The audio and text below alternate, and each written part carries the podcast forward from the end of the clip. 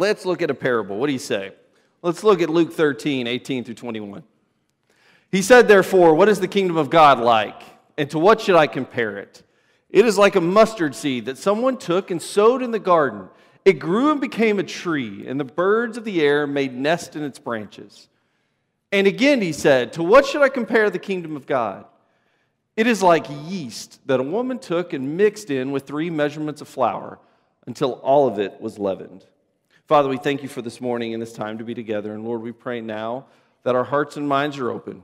And Lord, may your spirit work in us, move in us, and transform us more into your likeness. It's in your son's name we pray. Amen. I was reminded of the function of the parables this week while reading one of David and Nathan's interactions from Luke, I'm sorry, from 2 Samuel 12, 1 through 7. It seems like David, the work, worry, and hustle of the days kind of lull us to sleep a little bit. We don't have to worry about God because, like last week, we think we've got God figured out. And so, what happens is, with all of this work and worry and hustle, a kind of dulling of the conscience causes us to rationalize our actions and our attitudes. And like David, it took a parable to shake him out of his slumber into the realization that he was the guilty party. And that's the thing about parables is they unsettle us and they point us toward the one who irrationally saves and offers as we saw last week a form of scandalous grace. And so it's my prayer as we go through these that we have the ears to hear these stories once again. The late Carnegie Mellon professor Randy Pausch recalled a story about a former student. Posh was the chair of the selection committee for Carnegie Mellon's engineering, um, computer science engineering graduate program. It was and still is a prestigious program for all aspiring com- computer science engineers and Pausch recalls a young lady who applied and was about to be turned down from the program. Her grades were good, her portfolio and exams were good, but none of this was good enough for the program. Because, as Pausch says, the program could afford to be picky about who they decided to let in. However, before turning her down, Pausch decided to look through her file one last time. And as he flipped through the papers, he noticed a handwritten thank you note between the pages. The student had written a note, not to anyone on the faculty, not to Pausch or the selection committee, but to a non faculty member who had helped with the interview arrangements just a secretary who helped get things in order. And this person ended up not knowing what to do with the note, just tossing it into her file for no reason. She just did it. And after reading the note, and another faculty member reading the note, the two began to re- re- read through her material one more time, reflecting on her act a handwritten note. And for all of us who've been married or had kids, men, who wrote the handwritten notes in your thank yous. But reflecting on her act, Pausch and the faculty member decided she was worth taking a chance on. The student came into the program, received her master's degree, and went on to become a very successful computer engineer. Jesus has just healed a crippled woman of 18 years, freeing her from the bondage and baggage of her sentence. All the while, the religious leaders were more frustrated with the act that Jesus just performed because it happened on the Sabbath. Jesus, in this passage, chastises the religious elite. And the crowd rejoices the many acts and that Jesus chastised the religious elite, as it tells us in Luke 13, verse 17. Which brings us to our text today. The text, the parable of the mustard seed and leaven. Here in Luke 13, 18 through 21, what has just happened is Jesus has performed mighty acts. But then in this parable, he speaks of the kingdom of God in such a small and inconsequential way. He uses tiny terms for the kingdom of God. But here's the thing the kingdom of God doesn't feel small. The kingdom of God should not be small. I mean, it is the kingdom of God. When we think kingdom, kingdom is not some small, throwaway, inconsequential term. Jesus has just been performing unbelievable acts around the people. He has chastised the religious leader as someone with power. Shouldn't the kingdom be more like, I don't know, a mighty oak or the most powerful army than the smallest seed or a little bit of insignificant yeast. Kingdom and God put together are not small. Yet, this kingdom,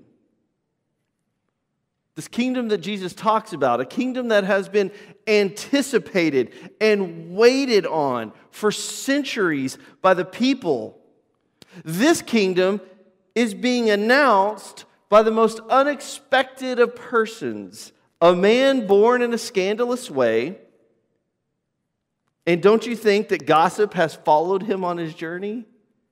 I mean, he's that guy, that guy from Nazareth, that guy that was supposedly born from a virgin mother. I mean, gossip has followed him because of his scandalous birth. Secondly, he's from Nazareth. Remember, nothing good comes from Nazareth. And the kingdom of God is being talked about and coming through this man, not the halls of the palace or by royal decree, but by a guy scandalously, scandalously born in Nazareth. And there's not an army following Jesus. Unless you count the group of 12 ragtag men and a few women, as Luke tells us in 8, verse 8, chapter 8, verses 1 through 3. Soon afterwards, he went on through cities and villages, proclaiming and bringing the good news of the kingdom of God. The 12 were with him, as well as some women who had been cured of evil spirits and infirmities Mary, called Magdalene, from whom seven demons had gone out, and Joanna the wife of Herod steward Chuza, and Susanna and many others who provided for them out of their resources. Just a ragtag group of 12 guys and some women. There's no power or notoriety at all amongst them. When you see them, you don't think kingdom. And it's easy to discount ourselves in the same way. It's easy to discount ourselves and our meaning in the world. I mean, when we think of kingdoms even today, we think of power and majesty. In the last few weeks, with the death of Queen Elizabeth, have we not seen power and grandeur? Have we not seen kingdom and empire on display as they say goodbye to a monarch? I mean, we've seen it. It's not a small thing. And England's not a big country, and yet it's a big idea with pomp and circumstance and guards and military people and dignitaries. That's what we want when Jesus announces the kingdom of God. I think that's what the disciples wanted when Jesus announced the kingdom of God. They wanted grandeur, they wanted power. We think kingdom, we want takeovers and priority. We want to win in the loudest of ways when it comes to kingdom presence. But that's not how Jesus portrays the kingdom. For as much as we live in a world that promotes magnitude and greatness, we admire the underdog, yes, but we would rather be the big dog.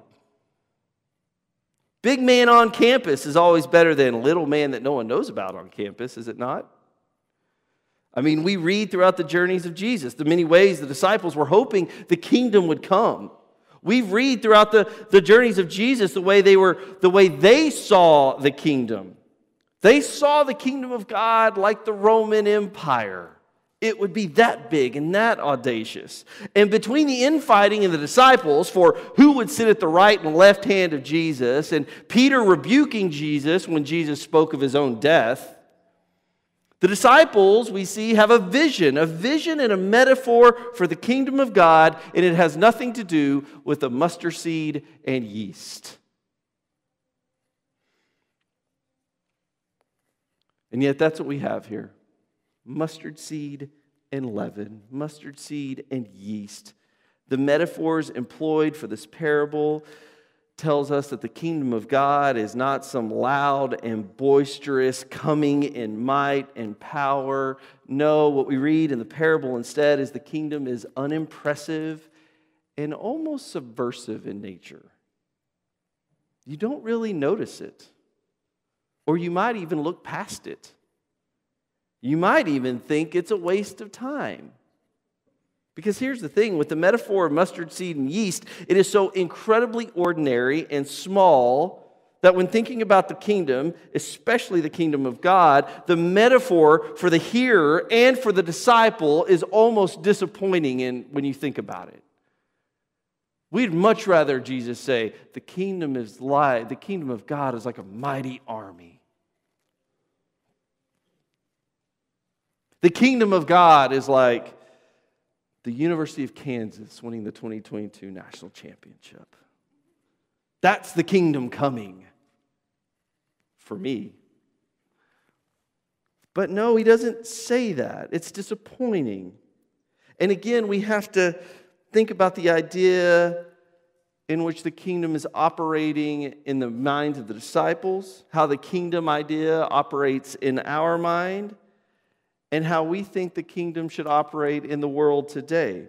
I mean, we all have probably a picture of what the kingdom of God will look like and what it should look like. And in fact, throughout history, many have tried to create or bring the kingdom of God in their own ways to the world throughout history. We've seen that. People trying to bring the kingdom of God to the world. And have you ever just kind of sat back and seen how that kingdom of God seems to mirror or be like who they are and their ideas and their ways? Part of the problem with the Crusades was it was an idea of a group of people thinking that they could bring the kingdom of God in their own way and in their own time. And the only problem in the statement is that it is their vision of the kingdom for the world. Here and throughout the many parables and metaphors Jesus uses for the kingdom, the imagery of the kingdom is one of ordinariness and smallness. It's almost as if Jesus is trying to tell us that God works differently than the ways of the world, that God doesn't need to learn from the world its ways of power. It's not as if God is like, oh, I get it, Rome. That's how I do the kingdom.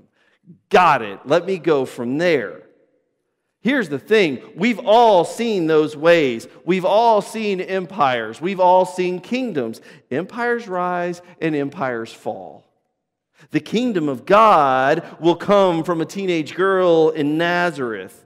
She doesn't live in the palace halls. There will be shame and gossip surrounding her pregnancy. But from this small, ordinary teenage girl, the Messiah will come. The kingdom of God will look like a man from Nazareth preaching and embodying the good news of God, preaching and embodying in the most ordinary of ways to the most ordinary of people. Good news will be good news for those who have never heard good news. Good news might be bad news, as we see, for the people in the palace halls. The mustard seed, while insignificant when planted, as Jesus shows us, becomes something surprising. And over time, as it is nurtured and tended to, something significant blossoms from the ground. It's invasive in the most unexpected of ways. It gives a place for the birds to nest. One small seed, and for them at the time, one of the smallest measurements for them becomes the largest thing in the garden. It's planted, and Jesus says it becomes a large tree. The seed, which is incredibly common, becomes something uncommon, a tree. Now, when most hear Jesus speaking of the mustard seed and he says it becomes a tree, you have to realize it doesn't make sense because a mustard seed doesn't become a tree, it actually becomes a shrub of some sort. And I'm sorry when I say shrub, if you're like how my mind works, the only thing I can think about is Monty Python the Holy Grail. So, sorry. A shrubbery. But he said, none of y'all are laughing. Like, help me out here a little bit. Uh, anyway, but he says it becomes a tree. Well, it doesn't make sense to the hearers when Jesus speaks because that's not what a mustard seed becomes. And yet, Jesus says, in the most unexpected of ways, it will become a large tree. And maybe that's the subversiveness of the kingdom. It comes in ways that are not always apparent to us. It shows up in the voices and the faces, the most unexpected and unimpressive of people. Have you ever just been sitting with someone and having a conversation? Not much of anything, just a conversation. But all of a sudden, this conversation becomes something more than you thought it would become. Out of nowhere, it just shows up. And maybe that's the unsettled nature of the story of the kingdom in this. It does not come in the way you want it to, it's not going to come in the way I want it to. It works like the yeast in a batch of dough, it works from the inside. The yeast does its thing to the dough from the inside. Just a few verses earlier, Jesus uses this yeast metaphor as a negative towards the Pharisees in Luke 12, verse 1. He says, Beware the Pharisees and their yeast. Now Jesus flips the script on the, eh, with the metaphor. The kingdom of God has its own way of working in the world, subtly, with one act of goodness, one, one act of kindness, with an act of mercy, with an act of forgiveness. It's not bold and brash or abrasive while a bullhorn feels right to let the whole world know, standing on a soapbox and pointing fingers, God says that's not how it works. I was reminded of an incident that happened to me years ago when I was at ACU. There was a group of us for spring break campaigns that went to San Diego, and we were working with uh, the campus minister at San Diego State University.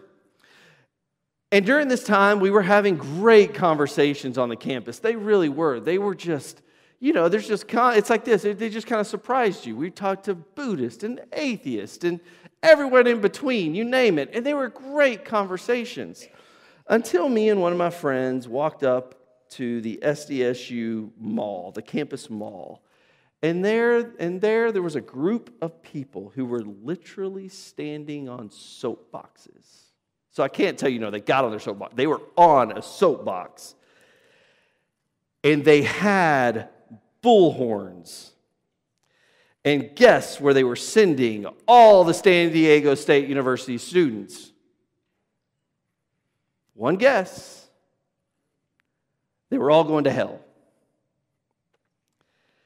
And in the process of this, we witnessed a shouting match between students the whole thing devolved into something that you can imagine. And my friend and I looked at each other, and I can remember him looking at me and saying, These people just crushed all the work we were doing. And when he said it, there was disgust and there was sadness in his voice. Because we think sometimes the kingdom of God has to come with us standing on a soapbox and screaming from a bullhorn and pointing a finger at others. The unsettling nature of the parable is this the kingdom of God doesn't work that way. It works in the seeming unoppressive and in ordinary ways. I like how Eric Sorensen says it. He says, Our Lord himself has nothing attractive by his nature and would draw us to him. After all, if we look at it from the perspective of an average person in the first century, there could be nothing more seemingly insignificant than a Jewish man from a small corner in Palestine that was murdered by a crucifixion. And this is what he says, and I agree. But that's how the kingdom of God operates, and yet, as unimpressive as it may look, God's kingdom is still growing. Kingdoms rise, kingdoms fall. Sure, they are if you continue in the mode of the way of the world, but God says it's not how I work. We think bold, the kingdom moves, grows, and blossoms with the little things taking care of our neighbor, welcoming a stranger, taking time with children, being patient with that one difficult person. Maybe a friendly smile or saying a kind word or just being a safe place for someone. All feel little in the moment, all feel insignificant in the moment. However, I'm reminded of Paul writing to the Corinthian church, and a debate was raging about the impactfulness of Paul when compared to Apollos. And Paul says this What then is Apollos? What is Paul? Servants through whom you came to believe as the Lord assigned to each. I planted, Apollos watered, but God gave the growth. Did you hear that? planting and watering, and God creates the growth. That's the kingdom of God. Kingdom people living their everyday lives in kingdom ways. That's it. Not big, brash, and abrasiveness, bold in our love, audacious in our kindness, abundant in our mercy, overflowing in our forgiveness. Each day we plant mustard seeds in the lives of others and our neighborhoods. Collectively, we can be the yeast in the batch that is our community. Each new day, God's kingdom grows a little bit more. It's subversive, it's one day at a time, one person at a time.